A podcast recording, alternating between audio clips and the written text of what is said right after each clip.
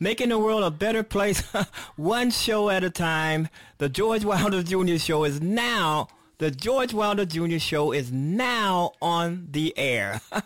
All right.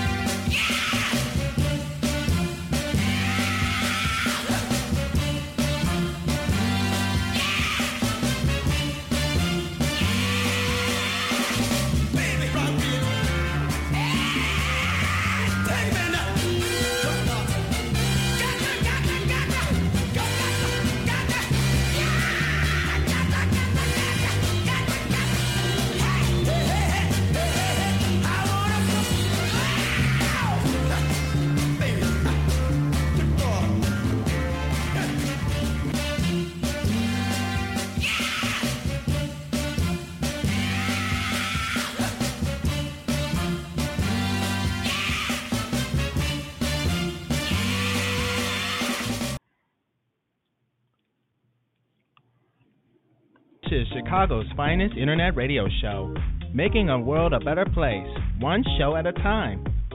The George Wilder Jr. Show is now on the air. Take it away, Dad.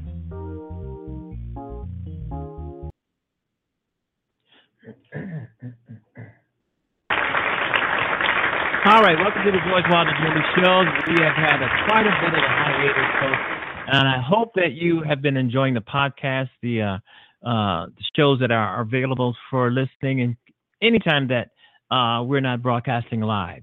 So and always enjoy the podcast, even if the show you are listening, still enjoy the podcast because they are uh, awesome.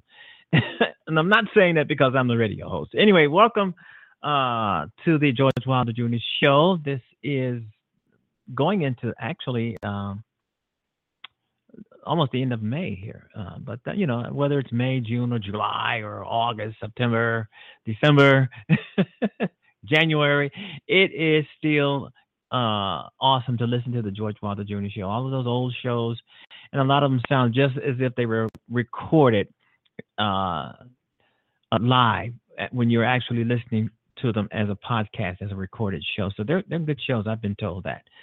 So um, anytime I'm not on the air, just just plug in one of those um the, the older shows, a guest or no guest, uh plug in one of those old shows. Okay, this is the George Wilder Jr. Show on Blog Talk Radio. Glad to be back. Glad you're out there. Glad you're listening. Glad for your, uh, I don't want to say loyalty, but your listenership, and uh, that's beautiful. That's great. And we always try to have something exciting on the show, even if it's just me. uh, it's it's it's always uh, fun. It's always great. It's always knowing that you're out there. And I, once again, I want to say, uh, I'm glad and um, uh, I'm always, uh, I, I, listen to a lot of uh, talk shows sometimes, and I very seldom, I listen to talk shows to find out what I shouldn't be doing. Okay. That I, I listen to talk shows, and most of them are the same. And I, I try to be a little different because I come on the show saying, hey, well, I hope you guys are feeling great. I talk about the weather. I say, hey, well, I hope it's uh, great where you are, wherever you are. I don't hear them saying that. I try to be a little bit different from the other traditional talk shows. And, um, and, a, and a lot of people are finding that to be a positive thing, a good thing. And I do too. I, I try to be different. I, I don't want to be like someone else. And I'll say that to young people out there too. If you want to be something great, do not try to be like someone else, but uh, study what they're doing, realize what they're doing, and then turn that around into doing it the way you want to do it. Because you don't want to be like somebody, let's say, mm, pull a name out of a hat or something. Um, LeBron James. Everybody, if you want to play, a, if you want to play basketball, you want to be like LeBron James. You cannot be like LeBron James. You have to be yourself. You have to be you. But that doesn't mean that you can't study and emulate LeBron James. You just play basketball your way and be successful at playing it your way. You know, but and I, as I try to tell a lot of people, if if it's somebody out there that you emulate, it, there's nothing wrong with that. Uh, you can be like them for a while, but after a while, you have to turn around and start doing your own thing, because LeBron James is already made you have to make yourself. You have to be Michael Johnson or who or Sarah Huckabee. I was going to say Sarah Huckabee Sanders or Sarah or Sarah Green or, or, or someone. You have to. I guess what I'm saying is you have to be yourself. And I I tell young people this sometimes. I used to tell young people this, and you know, um, there was this person. I'm not going to give his name, but we we're uh, uh, he wanted to be a trumpet player. He wanted to play trumpet, and he didn't know how to play trumpet. Okay, so but he wanted to play trumpet, and the first thing I told him was that in order to play a trumpet, you have to you have to research and listen to other people who have also played the trumpet, but you don't have to be like them because they're already made, and you're trying to make yourself. So you want to, but there's nothing nothing wrong with listening to other people playing the type of instrument that you want to play, and uh, and then play because that's how I that's how I learned to play the guitar. That's how I learned to play the piano. Is that I was emulating uh, other people of the past who uh, played these things, and they were good at it. And that's what I always say: if you're going to be like someone, uh, uh, choose the best to be like.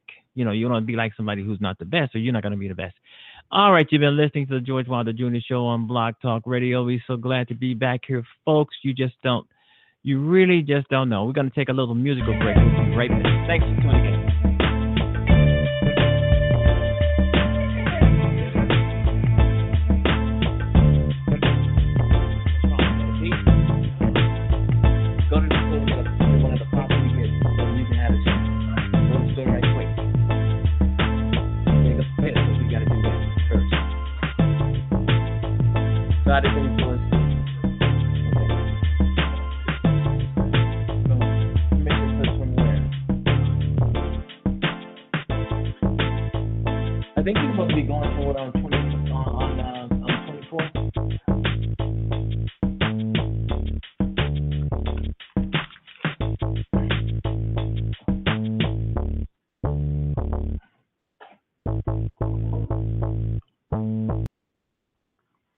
Right, we're back.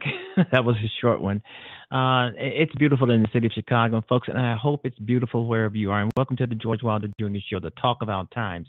You know, I've I've been on the show for a long time, and I very seldom said the talk about times. On whenever I'm producing the show or directing the show or writing the show, I'm always putting in the talk about times, but I know this, but I hardly ever say talk about times on the air or WTTTY, which which are the station's call numbers. Um, I, I try not to be like other traditional radio shows. I try not to be like that. It may hurt or it, it may hinder or hurt or whatever. And then again, it may be a positive thing because I've always wanted to be different from the other guys. I mean, but I always emulated them. I followed them. I studied them, but I wanted to be different. I didn't want to be just like them. And that's why I, what I try to get across to some young people. Don't try to be just like somebody that you admire.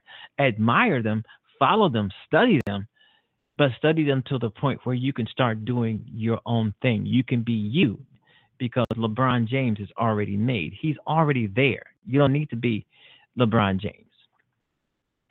There's too many other people in the world who wants to be LeBron James, and LeBron James is LeBron James. I'm not saying do not play basketball. Yes, play basketball, but be your own uh, uh, hero. Do your own thing. Be different be better than LeBron James if that is possible. Okay, we're we're on the George Wilder Jr. show. I am George Wilder, and I'm proud to be here. All right, let's talk some news.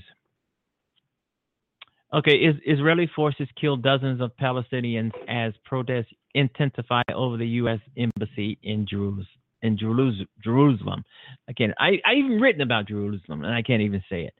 Uh, in Gaza, Palestinian protests quickly turned into a bloodshed. Ah, uh, this nobody, everybody knows this. This is a remnant of Donald Trump and his uh, Iran, uh, his Iran uh, policies, pulling us out of the nuclear deal. So I don't know. Uh, we always got to try try to find something positive to say. Israeli troops shot dead dozens of Palestinian protesters on the Gaza border on Monday as the United States opened its embassy to Israel in Jerusalem, a move that has fueled Palestinian anger and drew foreign criticism that it undermined peace efforts. This is this is Donald Trump. This is this is his thing. Um, Donald Trump always give the green light to um, to hate, and you know he tries to um, it. Um, but you know what I think all of this stuff is, folks. I really think most of this stuff is just a diversion. Donald Trump doing trying to start a war or doing things uh, uh, where a war is imminent, and uh, this is one of those things. Uh, this is one of those things. And then when a war, then when uh, violence like this break out, he tries to divert uh, the blame somewhere else, or he's trying to say he it wasn't his fault. He didn't do anything to cause this, and we know it, that's not true. And um, I don't know. It, it, just the world is in a mess. It's and that's why the George Wilder Jr. Show is here to make the world a better place. And we try not to be like other radio shows, other podcasts, other traditional radio. We try to be a little different, a little different, a uh, little angle on it. I've been approached many times for, to get sponsors on the show. Well, George, put sponsors on the show. You'll make money. Um, that's that's it's it's always a possibility. It's always a possibility that could happen. But I'm fine. You know, everything's going great and uh, it's a beautiful. I I woke up this morning. We woke up this morning, and it was pouring down, raining in the city of Chicago. I mean, it was dark, gray, cloudy. It was just looked awful, scary, and eerie outside. So I, you know, I had to do some banking today. So I went downtown to do some banking. The minute I came from out of the bank, it was like summer it was like a beautiful, gorgeous summer day. It's that just shows you how um, how the weather changes in the city of Chicago, and it was beautiful. It, I mean, it was beautiful. I went and bought some guitar strings, and and the clerk behind who was who sold me the strings, how beautiful and how the weather changed. Everybody is saying that uh, Chicago has some weird weather, but we stick around here anyway, right? because we love it. We love the city of Chicago, and I hope you love it where you are, and hope you, you're having a great day. And I hope your day has been full of sunshine, full of sunshine. And uh, there's some sad news today, folks. If anybody ever watched um, um, Superman, and, I, am talking about Christopher Reeve, um, Superman. Christopher Reeve has passed long he passed long ago. But now Lois Lane, Margot Kidder, the actress who played Lois Lane, she just uh, passed away today at the age of 69. Margot Kidder. Uh, she's in all four of uh, Christopher Reeve's Supermans. And if I can divert a little bit, I, I think uh, that Christopher Reeve's Superman is probably the best Superman that I've, uh, of all the other ones that I know. Henry Cavill. I mean, he's he's okay. He's passable, but I do think uh, uh, Christopher Reeve's Superman. He's more likable than than Henry Cavill. I think he's more likable than Henry Cavill. He's he's always smiling and joking and and uh, you know not taking things that seriously, whereas um, it's quite the uh, opposite for Henry Cavill if you've seen Superman. Anyway, actress uh, Margot Kidder, who rose to fame playing Lois Lane in the 1978 film Superman, has died at the age of 69.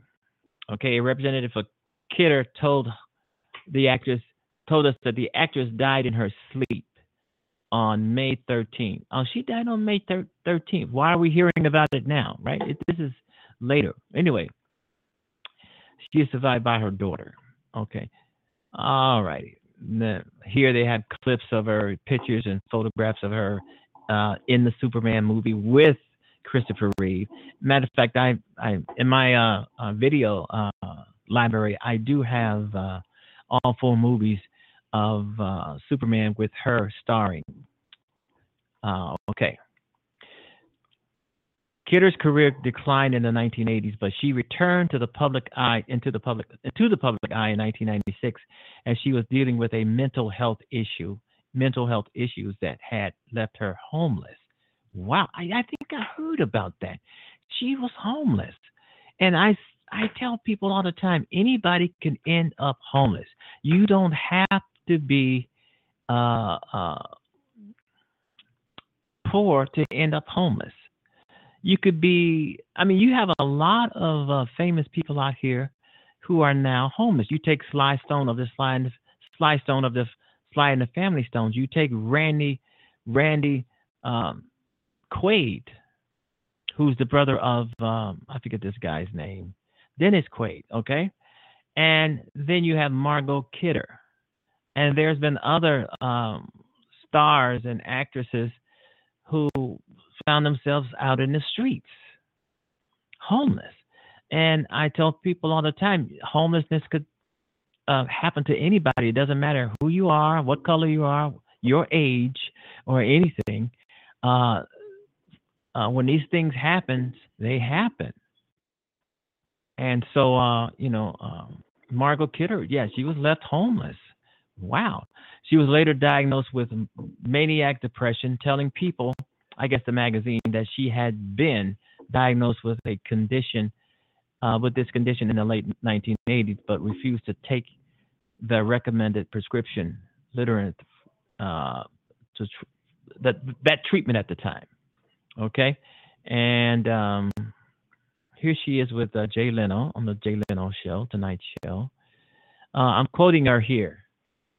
Uh, it's very hard to convince a m- maniac person, maniac person, I'm, I'm thinking maniac, uh, that there is anything wrong with them. You have no desire to sleep. You are full of ideas. anyway, she was married three times, but had been single since you know, the, the um, 1980s. Wow. Margot Kidder, dead. Uh, the actress from the uh, Christopher Reeve Superman movies. Wow, she died at the age of 69. She died today. Actually, she died May 13th, but they uh, are uh, reporting it today, which I think is wrong. But anyway, you've been listening to the George Wilder Jr. Show on Blog Talk Radio. Uh, we will be right back. We are going to take a let's see what we can do here. We're looking George Carlin on getting old. Maybe Perhaps you've noticed we no longer have old people in this country. They're all gone now, replaced by senior citizens. Somehow we wound up with millions of these unfortunate creatures known as golden agers or mature adults. These are cold, lifeless, antiseptic terms, typically American all ways of sidestepping the fear of aging. And it's not difficult to understand the fear of aging. It's natural and it's universal. No one wants to get old. No one wants to die. But we do. We die. And we don't like that. So we shade the truth. I started doing it when I reached my 40s. I'd look in the mirror at that time and think, well, I guess I'm getting older. That sounded a little better than old. Sounded like it might even last a bit longer. But people forget that older is comparative, and they use it as an absolute. She's an older woman. Oh, really? Older than what? Than she used to be? Well, yeah. So? People think getting old is bad because they think being old is bad. But you know something? Being old is just fine. In fact, it can be terrific. And anyway, it's one of those things you don't get to choose. It's not optional. But that insufferable group among us known as baby boomers, ages 42 through 59 as of 2005, are beginning to get old, and they're having trouble dealing with that. Remember, these baby boomers are the ones who gave us this soft, politically correct language in the first place. So rather than admit they're getting old, the baby boomers have come up with a new term, to describe themselves as they approach the grave. They don't care for middle-aged, so instead, get this, folks, instead they claim to be pre-elderly. Don't you love that? Pre-elderly. It's a real word. You don't hear it a lot, but it's out there. The boomers claim that if you're between 50 and 65, you're pre-elderly. But I'd be willing to bet that in 2011, when they begin turning 65, they will not be calling themselves elderly. I have a hunch they'll come up with some new way of avoiding reality. And I have a suggestion for them. They should call themselves the pre-dead. It's a perfect term because for them, it's accurate and it's highly descriptive. By the way, though, the special prosecutor would love to interview Donald Trump about the firings of Michael Flynn, uh, his former national security advisor, and James Comey, the former director of the FBI. And that he would love to get these interviews rolling as soon as next week if possible. Now, the Trump administration about a week ago uh, responded to Mueller's request for an interview with Donald Trump by just sending written answers over to him, hoping that that would be enough. They were essentially trying to hide Trump from having to go and talk to Mueller directly. Well, that didn't work. There's nowhere left for Donald Trump to hide. And if he wants to continue on as president, at least for now, he's going to have to go talk to Mueller. And considering that uh, reports are saying he wants to talk about the firings of Flynn and Comey, it is very likely that right now this interview would center mostly on obstruction of justice charges against Donald Trump. Here's what we know and what we still need to know about all of this. First and foremost, reports are saying that it is about the Comey and Flynn firings, and so that would lean towards obstruction of justice. A few other reports have said that it could also deal with financial dealings with Donald Trump himself, which would point the investigation in a similar, though slightly different direction. We do not necessarily know at this time what exactly he will be questioned about. But we do know in the last few days uh, it came out that Michael Flynn, when he interviewed with Mueller, did not let Donald Trump know that he was going to do this. Uh, Flynn has now hired a lawyer who is notorious for making plea deals and working with prosecutors uh, to hand over evidence. So that's a plus on Mueller's side and probably a pretty scary thing for Donald Trump's side. And we also know that Donald Trump has allegedly had pressured the uh, uh, uh director of the FBI to fire uh, Andrew McCabe and uh, Wray. I forget which way that goes. Everything's getting a little confusing at this point, but either way, that could also potentially be obstruction of justice. So Mueller has a lot to work with at this point. Donald Trump has nowhere left to hide. His written answers recently uh, uh, clearly were not sufficient for Mueller, or they opened up even more doors than Mueller thought that he had available. Like the bottom started. line is that Donald Trump is running out of room. He's running out of places to hide, and he's running out of excuses. And according to reports, even his top advisors are warning him that he could be walking right into a perjury trap uh, with the special prosecutor because he has no idea what everybody else has told him. Again, that's how investigations work to see if you can catch somebody in a lie. And they're terrified that Donald Trump is going to walk right into a trap set by Mueller and end up committing some kind of impeachable offense that has nothing to even do with the actual investigation and any crimes that may be uncovered there. Donald Trump may in fact commit a crime while talking to Special Prosecutor Robert Mueller. And to be honest, I think a lot of us are hoping for that. I think we want to see Donald Trump yeah, go in there, bet. lie his ass off to a guy that can prove that he's lying, and finally get a little comeuppance in his life. Because as much as this is about protecting the office of the presidency and protecting our system of government here in the United States by removing this corrupt individual, it's also about somebody who has skirted the law for 70 years of his life. Somebody who has committed acts so disgusting and so heinous that would have, would have landed most people in prison. Yet he continues to get away with it. Robert Mueller could be the person to finally bring justice to the Trump family. And, as a side effect, possibly save the office of the presidency from further uh, uh, uh tarnish from Donald Trump. Time will tell. Hopefully, this interview is going to take place sooner rather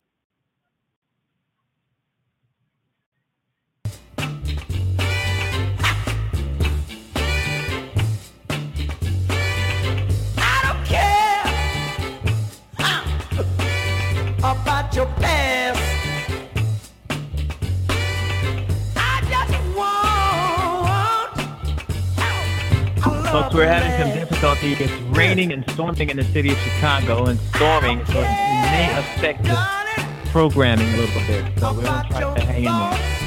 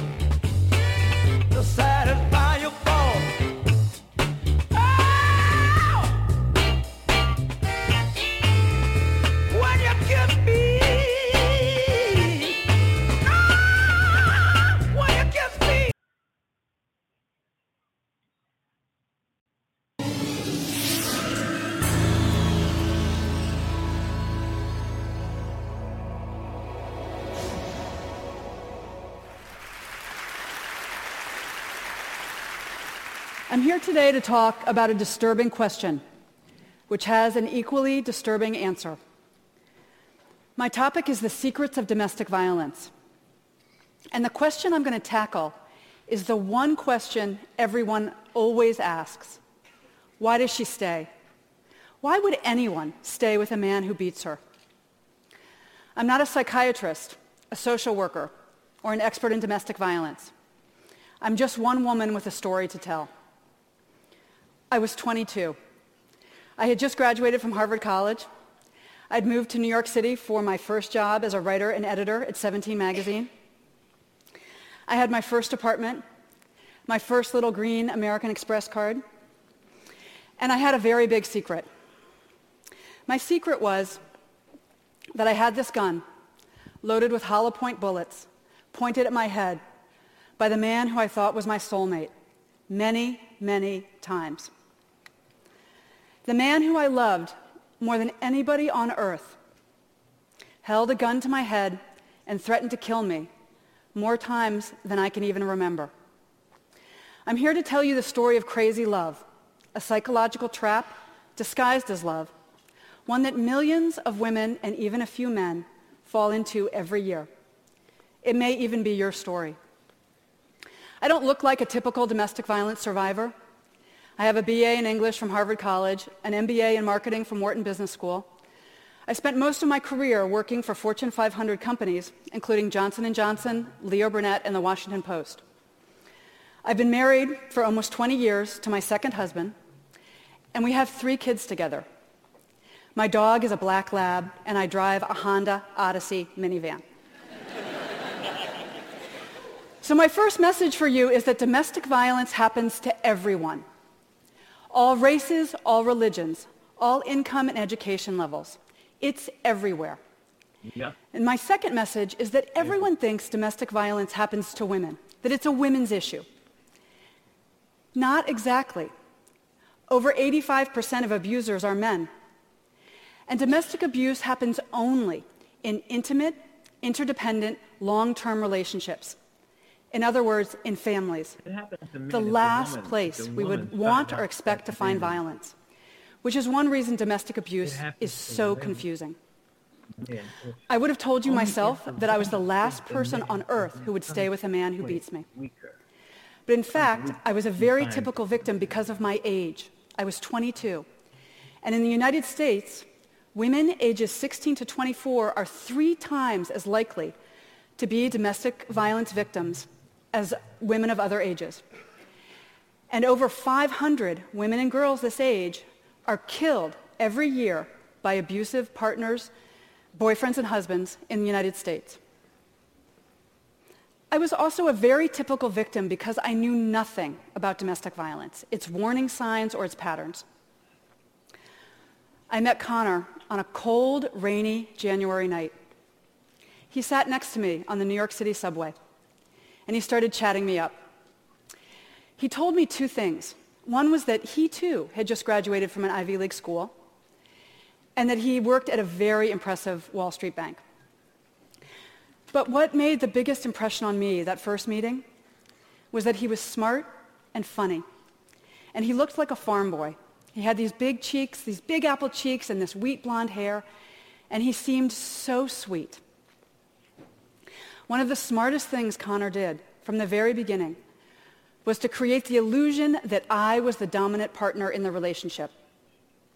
He did this, especially at the beginning, by idolizing me. We started dating, and he loved everything about me. That I was smart, that I'd gone to Harvard, that I was passionate about helping teenage girls and my job. He wanted to know everything about my family and my childhood, my hopes and dreams. Connor believed in me as a writer and a woman in a way that no one else ever had. And he also created a magical atmosphere of trust between us by confessing his secret, which was that as a very young boy, starting at age four, he had been savagely and repeatedly physically abused by his stepfather. And the abuse had gotten so bad that he had had to drop out of school in eighth grade, even though he was very smart and he'd spent almost 20 years rebuilding his life. Which is why, that Ivy League degree and the Wall Street job and his bright, shiny future meant so much to him. If you had told me that this smart, funny, sensitive man who adored me would one day dictate whether or not I wore makeup, how short my skirts were, where I lived, what jobs I took, who my friends were, and where I spent Christmas, I would have laughed at you. Because there was not a hint of violence or control or anger in Connor at the beginning. I didn't know that the first stage in any domestic violence relationship is to seduce and charm the victim. I also didn't know that the second step is to isolate the victim. Now, Connor did not come home one day and announce, you know, hey, this, all this Romeo and Juliet stuff has been great, but I need to move into the next phase where I isolate you and I abuse you. so I need to get you out of this apartment where the neighbors can hear you scream and out of this city where you have friends and family and coworkers who can see the bruises. Instead, Connor came home one Friday evening and he told me that he had quit his job that day, his dream job. And he said that he had quit his job because of me, because I had made him feel so safe and loved that he didn't need to prove himself on Wall Street anymore. And he just wanted to get out of the city and away from his abusive, dysfunctional family and move to a tiny town in New England where he could start his life over with me by his side.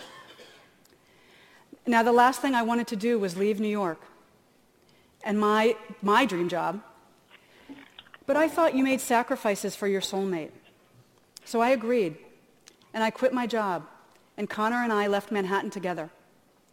I had no idea I was falling into crazy love that I was walking headfirst into a carefully laid physical, financial, and psychological trap. The next step in the domestic violence pattern is to introduce the threat of violence and see how she reacts.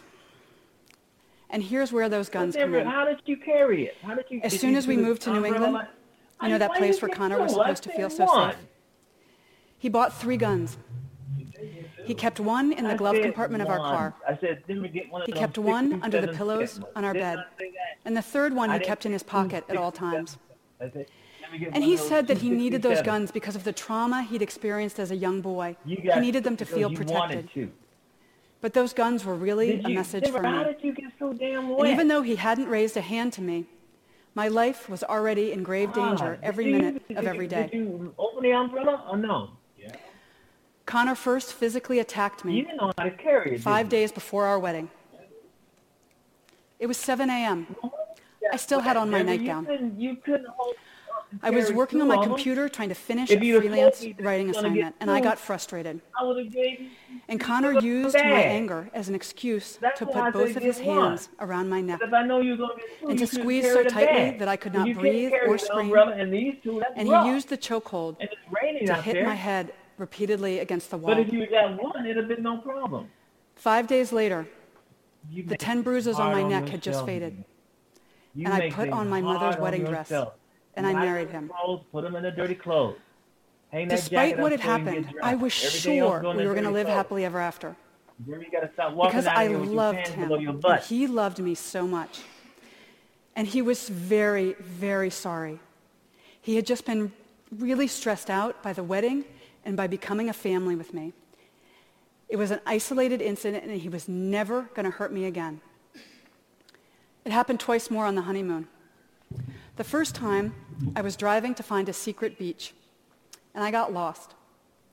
And he punched me in the side of my head so hard that the other side of my head repeatedly hit the driver's side window. And then a few days later, driving home from our honeymoon, he got frustrated by traffic, and he threw a cold Big Mac in my face. Connor proceeded to beat me once or twice a week for the next two and a half years of our marriage. I was mistaken in thinking that I was unique and alone in this situation. One in three American women experiences domestic violence or stalking at some point in her life. And the CDC reports that 15 million children are abused every year. 15 million. So actually, I was in very good company. Back to my question. Why did I stay? The answer is easy. I didn't know he was abusing me. Even though he held those loaded guns to my head, pushed me downstairs, threatened to kill our dog, pulled the key out of the car ignition as I drove down the highway, poured coffee grinds on my head as I dressed for a job interview. I never once thought of myself as a battered wife. Instead, I was a very strong woman in love with a deeply troubled man, and I was the only person on earth who could help Connor face his demons. The other question everybody asks is, why doesn't she just leave? Why didn't I walk out? I could have left any time. To me, this is the saddest and most painful question that people ask. Because we victims know something you usually don't. It's incredibly dangerous to leave an abuser. Because the final step in the domestic violence pattern is kill her. Over 70% of domestic violence murders happen after the victim has ended the relationship, after she's gotten out, because then the abuser has nothing left to lose. Other outcomes include long-term stalking, even after the abuser remarries, denial of financial resources, and manipulation of the family court system to terrify the victim and her children, who are regularly forced by family court judges to spend unsupervised time with the man who beat their mother. And still we ask, why doesn't she just leave? I was able to leave because of one final sadistic beating that broke through my denial. I realized that the man who I loved so much was going to kill me if I let him. So I broke the silence. I told everyone the police, my neighbors, my friends and family, total strangers. And I'm here today because you all helped me. We tend to stereotype victims as grisly headlines, self-destructive women, damaged goods. The question, why does she stay, is code for some people for it's her fault for staying. As if victims intentionally choose to fall in love with men intent upon destroying us. But since publishing Crazy Love, I have heard hundreds of stories from men and women who also got out, who learned an invaluable life lesson from what happened, and who rebuilt lives, joyous, happy lives, as employees, wives, and mothers, lives completely free of violence like me. Because it turns out that I'm actually a very typical domestic violence victim and a typical domestic violence survivor. I remarried a kind and gentle man. We have those three kids. I have that black lab and I have that minivan. What I will never have again, ever, is a loaded gun held to my head by someone who says that he loves me. Now, right now, maybe you're thinking, wow, this is fascinating. Or, wow, how stupid was she? But this whole time, I've actually been talking about you.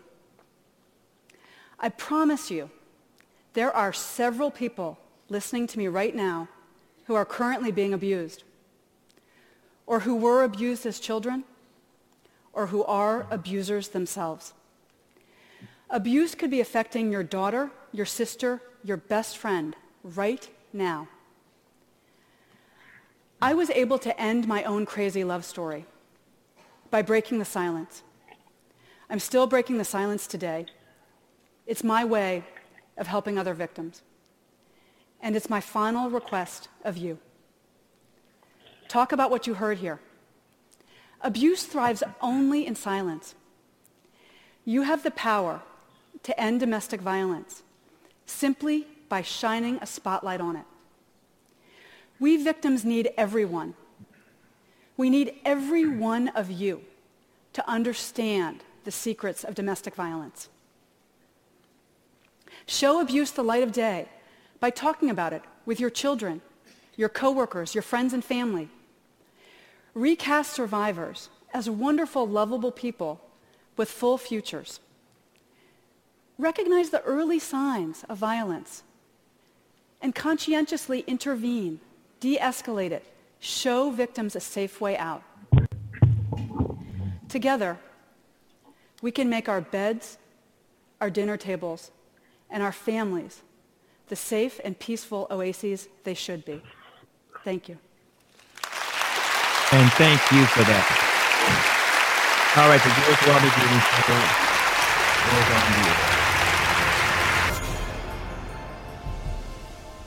All right. Trump tells his leaky staffers they are traitors and cowards. Forever with the name calling. I mean, this guy cannot say anything to anybody without calling them a name. And traitors and cowards should be directed straight at him. He's a traitor and he's a coward. And he's calling, uh, uh he's, he's saying that about his own staff. This shows you how tr- Donald Trump would throw his own staff and people that are loyal to him under the bus first before he goes. Um, he has a lot of nerve. This guy has a lot of nerve. He has no feelings. He has no empathy. He has no feelings for nothing or no one uh, but himself. And if he tries to act as if he has feelings for someone, um, it's probably been rehearsed because Donald Trump is 71, 72 years old he is not going to change being a racist, a white supremacist, a hater, an an instigator of violence. He is not going to change. That is what he is. And he's proud of it. And his dumb, stupid, ignorant supporters, deplorables, they are proud of it too. It's another thing. Those guys, um, I was I was on Facebook the other day, and then there was a, a post saying that uh, if Trump is impeached, um, there will be violence in the street. Get your guns. These are, uh, this is, is in Maryland, and these people who post this sign uh, are his supporters, and they're saying if he's impeached, uh, get your guns, as if they're the only ones who have guns. Liberals have more guns than than um, uh, conservatives or GOP or Republicans, whatever you want to call them. But I'm not advocating violence on this show. It just shows you how dumb and stupid his his report his supporters are. They don't care if this man go out and and shoot somebody on the street. Uh, they're going to still support Donald Trump, even though Donald Trump will be in jail, and they will still support him. Saying that uh, if Donald Trump is impeached, uh, that there will be blood in the streets. These are his supporters are dumb and stupid. They are trying to threaten violence. They should be locked up for threatening violence, period. I mean, it, that's against the law to threaten someone with violence. You know, at least it's supposed to be. But in Donald Trump's era, uh, in Donald Trump's uh, uh, time, these people doesn't they don't give a damn about the law. They they don't care about the law. They skirt the law. But when the FBI come busting in, into their homes to lock their asses up, they're to get a rude awakening that they better obey the law. Um, yeah, Trump is calling his staffers, people who work with him, work for him, work around him. He's calling them traitors for leaking information that I guess was not supposed to be leaked. It was confidential, classified, or whatever. Um, and he's saying that they're a bunch of traitors. Now, now people, I figure a lot of people who work with Trump and around Trump and under Trump, they know Trump would throw them under the bus. How can you work with somebody who who does, I could never work for Donald Trump because Donald Trump would never trust me. He trusts me when it when it benefits him. But it, you know, he would throw me under the bus if it, if it was going to save his ass. I mean, I couldn't work for an employer like Donald Trump, knowing that he's going to throw me under the bus one day, uh, just for the hell of it. I mean, when you when you call your staffers traitors and cowards, that's a broad statement. That's a generalization. You you you're not choosing any. You're not being specific. You're not you're not choosing anyone specifically. You just broadly that your staffers are traitors and cowards. You know, in other words, he's calling everybody around him traitors and cowards. Everybody.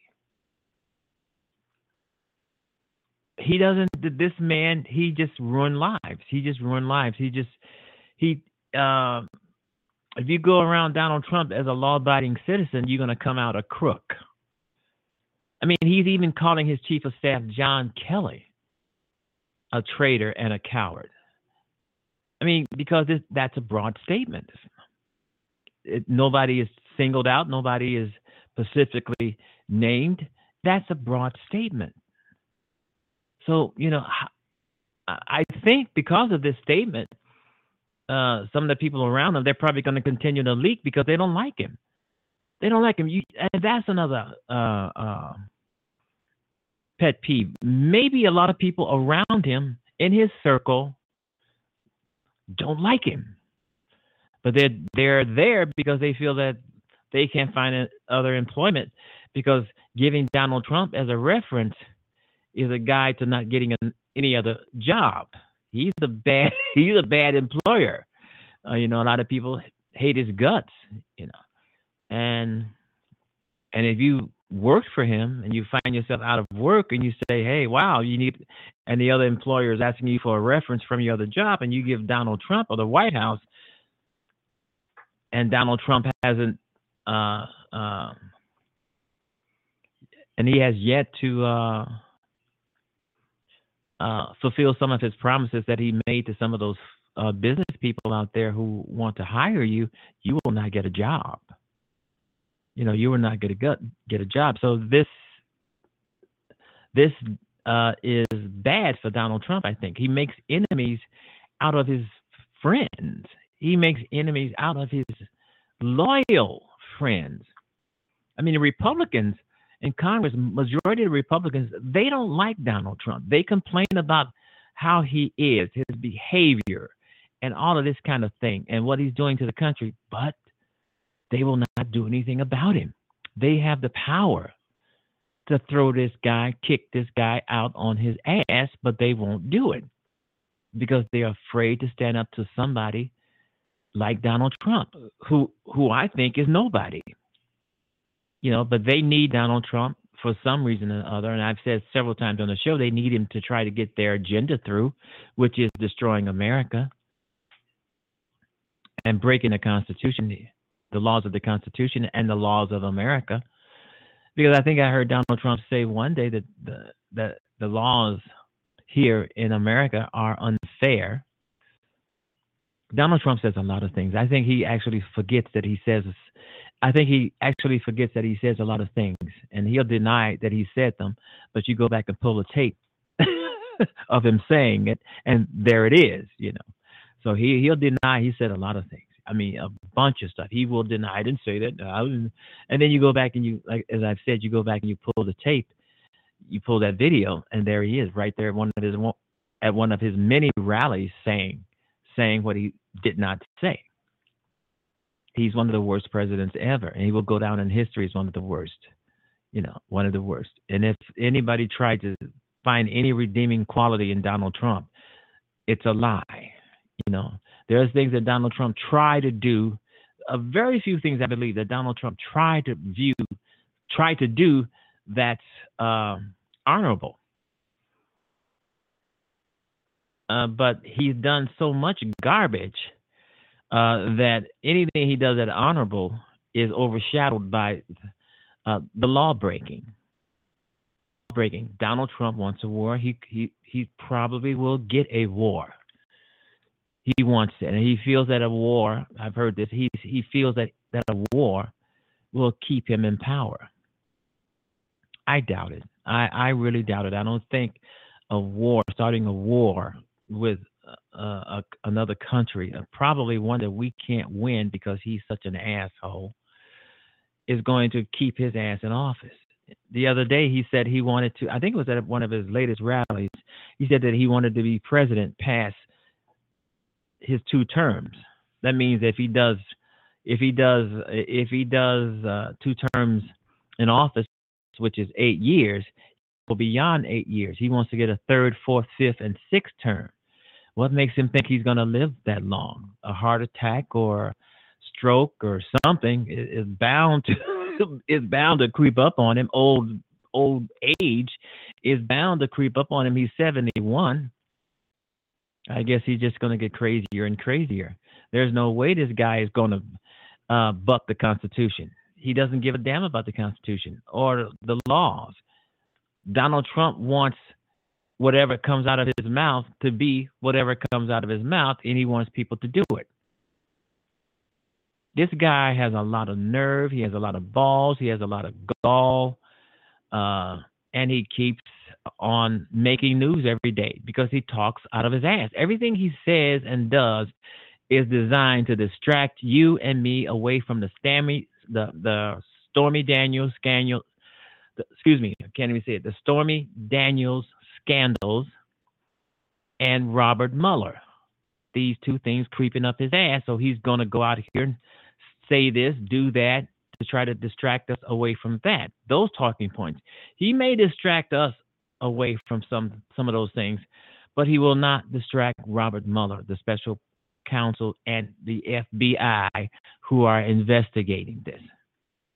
Obstruction of justice should be easily proved. It should be easily proved because Donald Trump does it every day, all the time, out in the open, out in the public. He he announces that he's obstructing justice. So that should be an easy charge for him. Collusion, no doubt about it.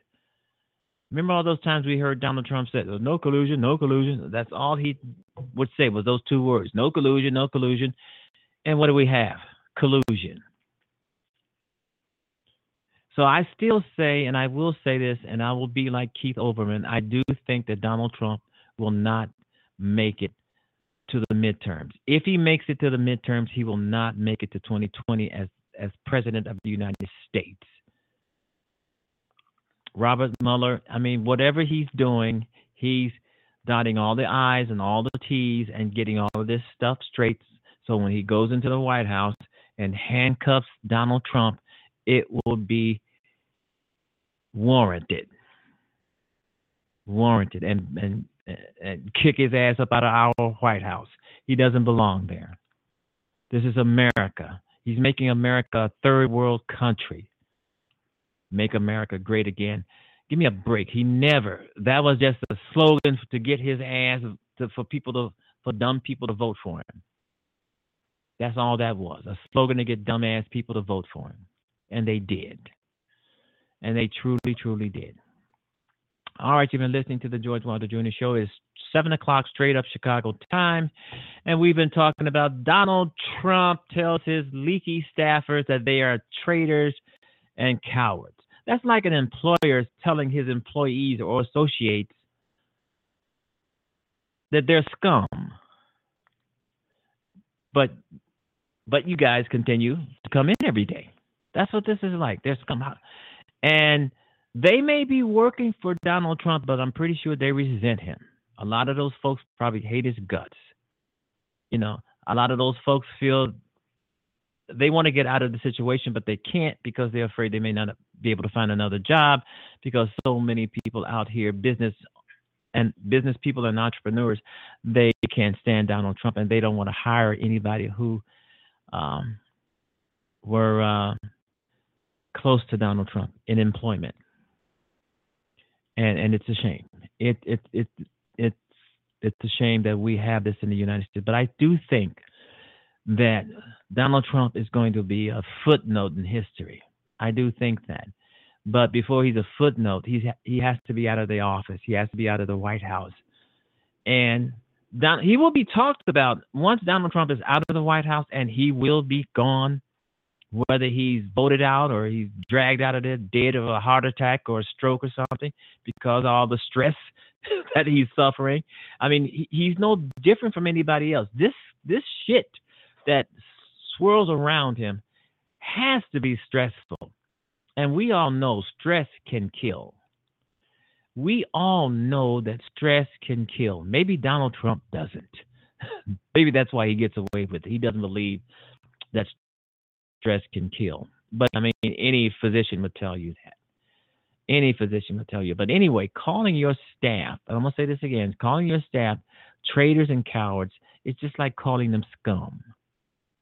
Now, who wants to work for an employer calls them and, and maybe treats them like scum? Wow, this guy is something else. And I will say this again, too, that I think a lot, even this uh, Israeli Gaza uh, phenomenon where all these people die, I think that's a distraction. Distraction away from the Russia investigation, distraction, a distraction away from the Stormy Daniels situation, the scandals. I think it's all a distraction. Donald Trump distracts. He cannot fire Mueller. He cannot fire Robert Mueller. He, he, he will not fire Jeff Sessions. He knows what's coming, and that's why he wants to start a war to try to keep his. Uh, he wants to stay in office. He wants to stay in office beyond eight years. I think this is the second time that the guy has said he wanted to uh, be president forever. You can't. You're not going to live that damn long.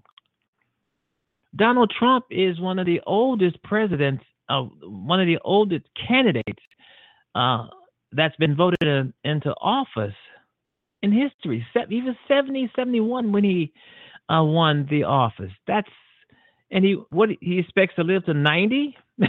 I don't know. anyway, it, it's it's crazy, but Donald Trump is crazy, and he's crazy dangerous. He's crazy dangerous. He's a very, very dangerous man.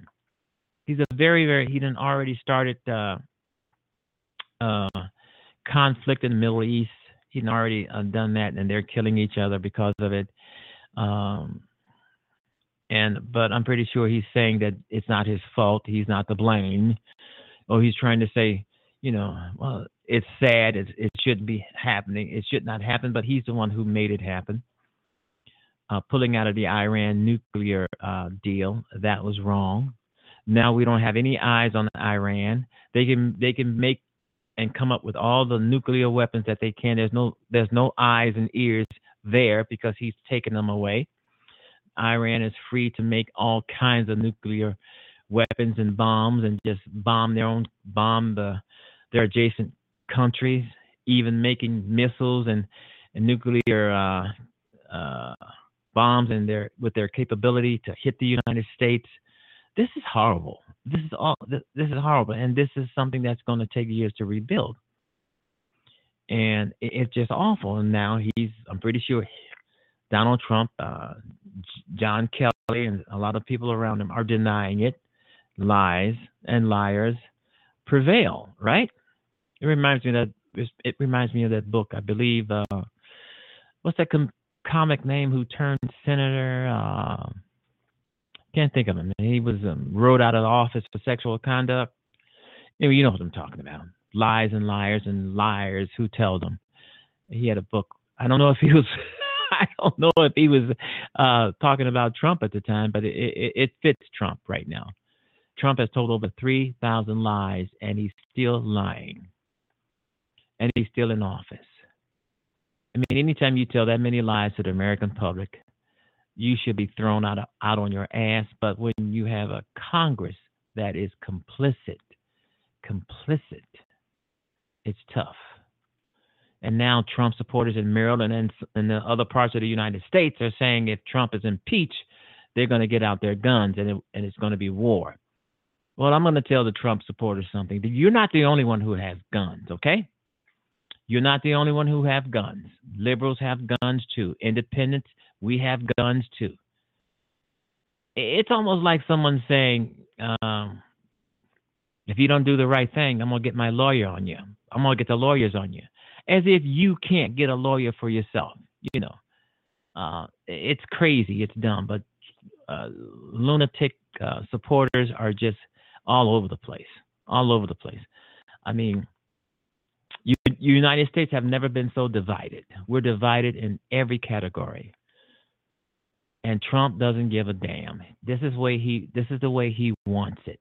When he goes out to these shitty rallies that he have, knock the media, to knock the people who don't want his ass in office, to say he wants to be president forever, to lie to his supporters, yell and lie to his supporters, uh, uh, instigate violence among his supporters to those who uh, do not see things his way. He's a mobster. The guy is a mobster, a gangster, a thug in the White House. There's no doubt about it. He's a mobster. He's a thug. He's a bully. He's a five year old child. He doesn't know anything about leading, and he doesn't give a damn about doing those things. As long as he can make money off being president, that's about what he's doing, making money off the taxpayers, taking taxpayer money and shoving in, shoving it into his bank account. That's what's happening, and getting away with it because the Republicans they want tax. I think didn't Paul Ryan, the Speaker of the House, said say that Donald Trump is. He said something positive about Donald Trump. Um, of course, and I can't think verbatim what he said, verbatim what he said, but he did say something positive about Donald Trump, and I thought, whoa, that's Paul Ryan, number one ass kisser of Donald Trump. But anyway, I think he said, I think he was alluding to the midterms. that Donald uh, Donald Trump was a great guy or something to that effect. Uh, and I don't know how he could say that. I don't know who he's trying to influence by saying that. Uh, it just gets me every time these guys say the American people. The American people want this. The American. Who the hell are you talking about when you say the American people? The American people with some intelligence and some smarts can't stand the light of you. You must be talking about those crazy, deplorable Donald Trump supporters. Because Donald Trump does a lot of things for his base. He does a lot of things for his base. He'll say a lot of things to get his base to to clapping for him. And another and another thing, excuse me, and another thing Donald Trump goes to these rallies once, twice, three times every month for one thing and for one purpose only. He goes to these rallies so he can hear people clap and cheer him. That's about it. When he says something stupid, dumb, and ignorant, something that's not going to fly. But he's going to say it anyway because he wants people to cheer him. He wants people to uh, kiss his ass. This, this is this is where why he goes to these rallies. Not so much as the uh, because he has something uh, legitimate to say. He has nothing legitimate to say. Saying that he wants to be president for life is not legitimate. But he says that because he knows his base is going to clap their asses off and yell. The stupid people are going to clap and yell their asses off. He goes to these rallies for one purpose and one purpose only to feel like he's king because they make him feel they make him feel like he's emperor of the world. That's why he goes. He can't go to to um to Spain or Canada to feel like to feel like the he has to go to his base. And majority of the time and his base, believe it or not, folks, is dwindling. Dwindling. There are so many people who are unhappy with Donald Trump, who voted for Donald Trump because he said he was going to do this, do that, do this, do that. When it comes to job, agriculture, and and and coal mining, he disappointed them, and they are not on his side anymore. A lot of them are not. Just because you see all these people at his rallies, that's not even one tenth of the voting pro, uh, uh, public. That's a minority uh, of people, small minority of people. That that uh, uh, kissing his ass. The entire population of the United States is 320, 322 million people. At Donald Trump's rally, rallies, there's maybe a few thousand. Now give me a break.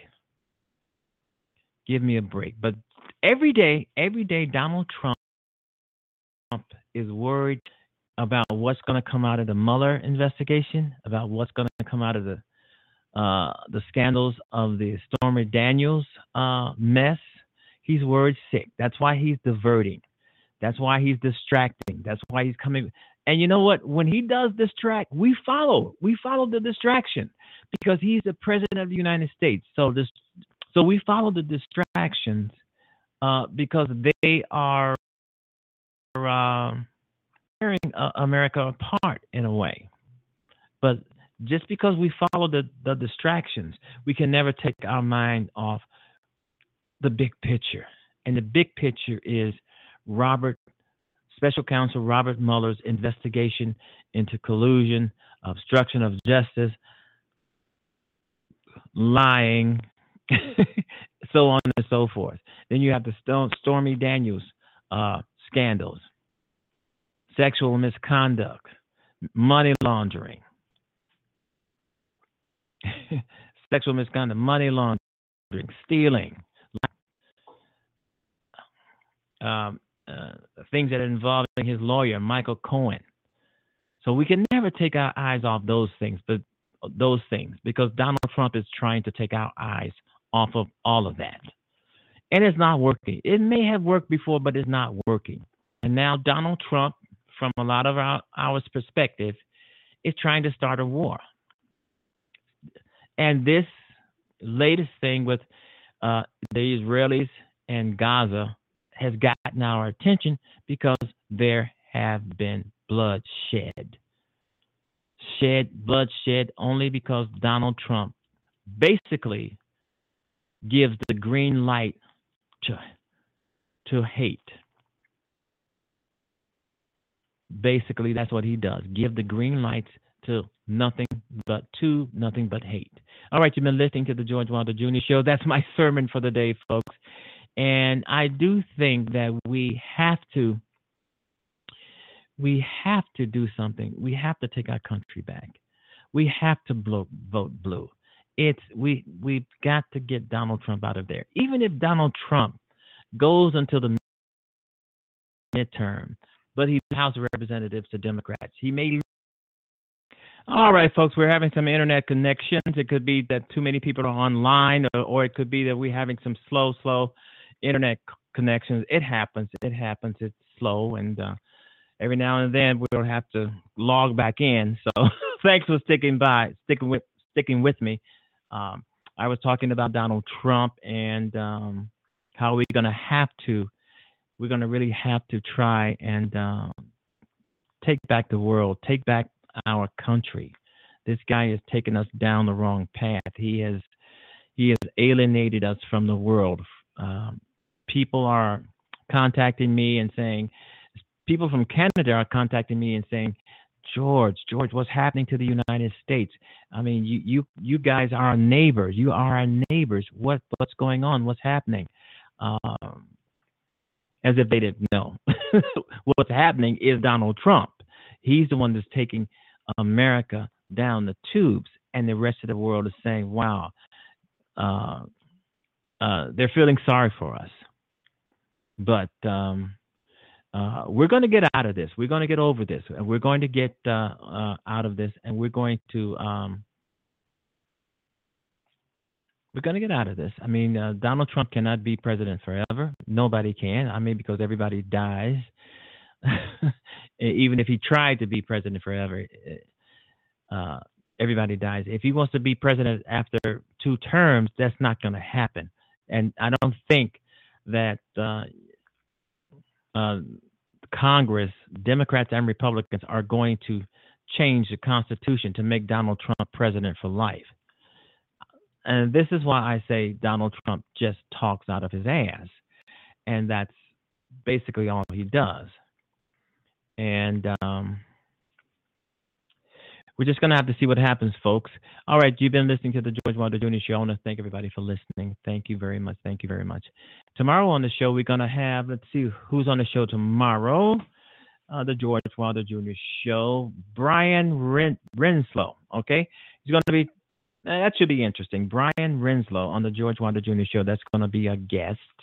Uh, today is just anything goes, free talk, and that's what I've been doing, free talk on the George Wilder Jr. Show. The George Wilder Jr. Show is on the air, making the world a better place one show at a time.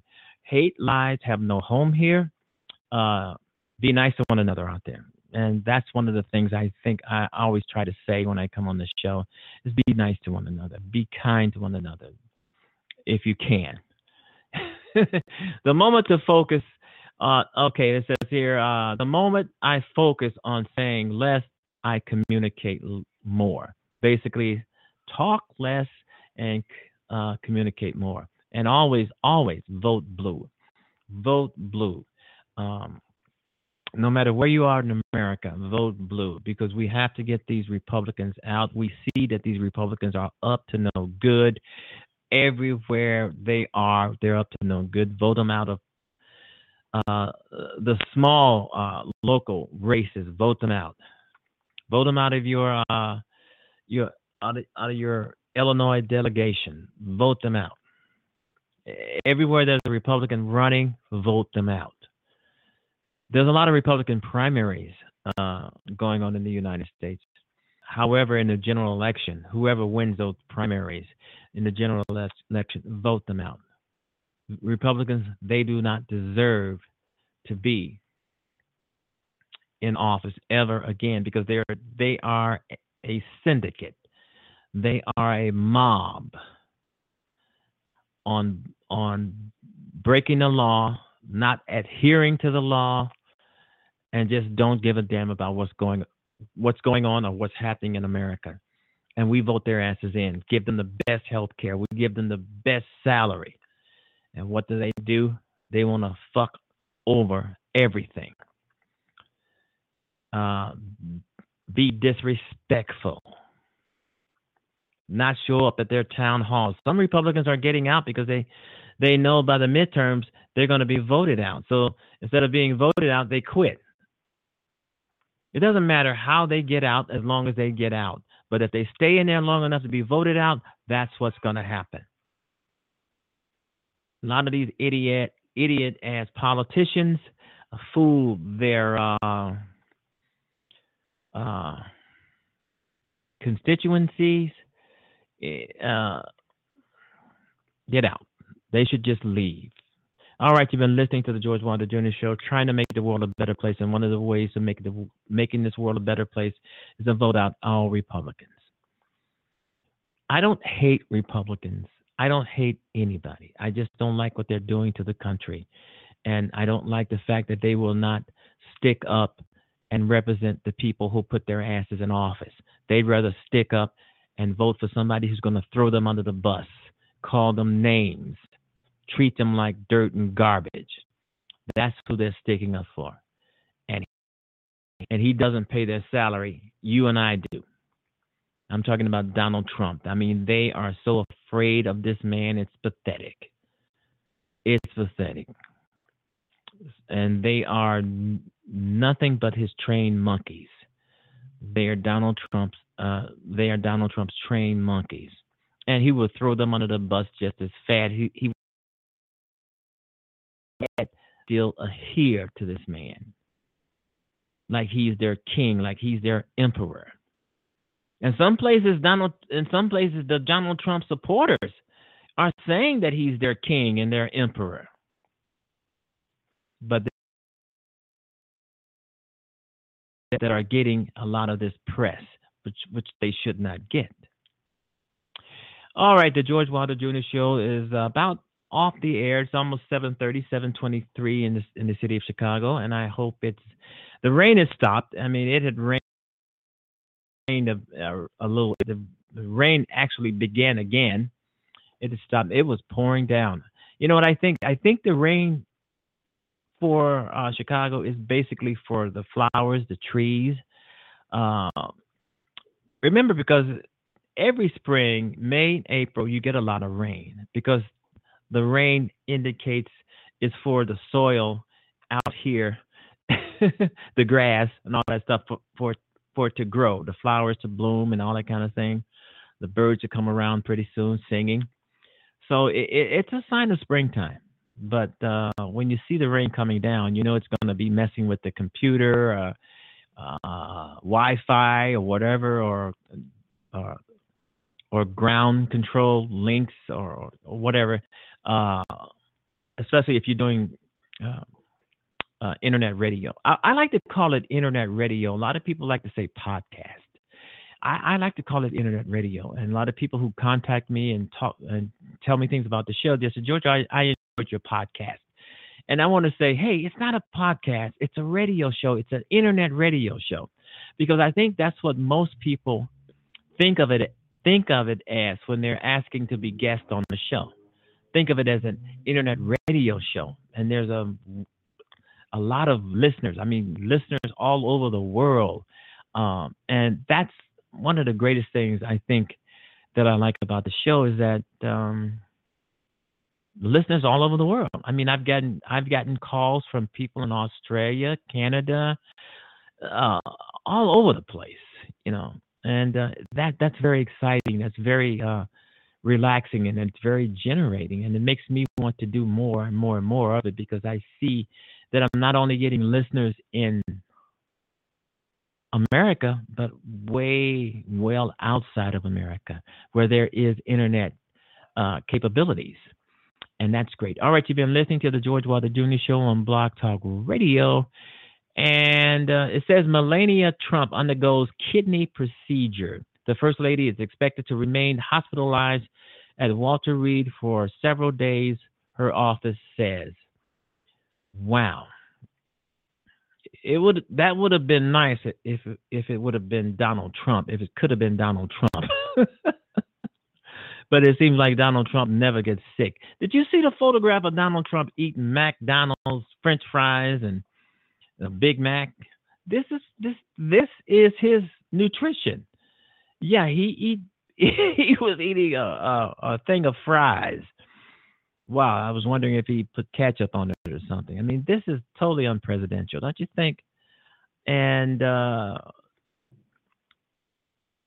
I mean, somebody his age, somebody my age, that would be considered as heart attack food. Donald Trump is eating. Uh, uh, so I guess it's true when people say that Donald Trump sits around watching television and eating fast foods. Uh, there was a few pictures of that, so you have to kind of believe it. And uh, I don't know. Anyway, uh, you've been listening to the George Wilder Jr. Show. It is still daylight. Daylight savings time has kicked in. It's beautiful. Summer is coming. That's beautiful. And uh, it's uh, it's just a great time to be alive in America. I think. Don't you think that? Yes, you do. All right. Can what? Can I have a drum roll? to make sure I'm still on the air. drum roll.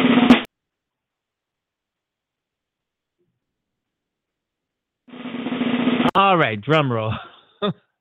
All right, I think I I think I hit it about two or three times to try to get it because we we are having some difficulty here, folks, in terms of uh, um, strong internet because we've had some really, really turbulent weather about two or three minutes ago and this morning, and all of that affects the uh, uh, the internet, and and plus a lot of people are probably logged onto the internet, and when a lot of when millions and millions of people are logged onto the internet, um, it slows down also.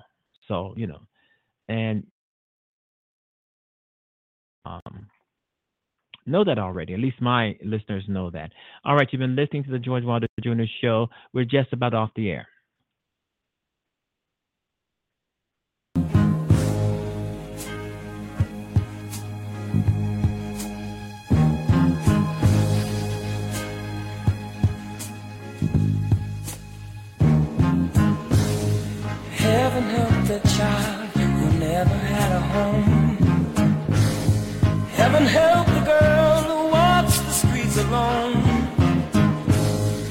Help the roses if the bombs begin to fall. Yeah, never saw.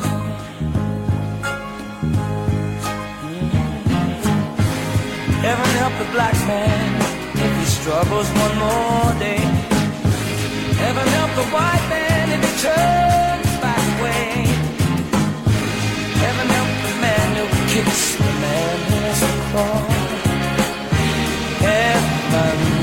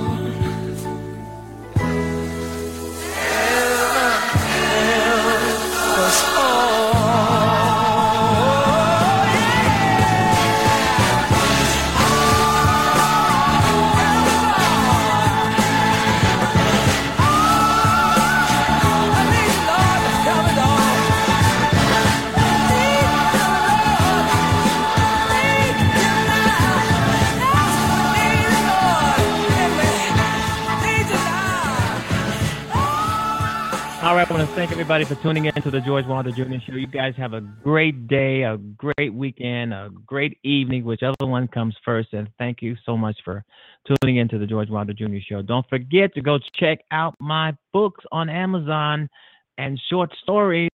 They're all there and they're all good. All righty. Bye bye, everybody. Hope you join me tomorrow.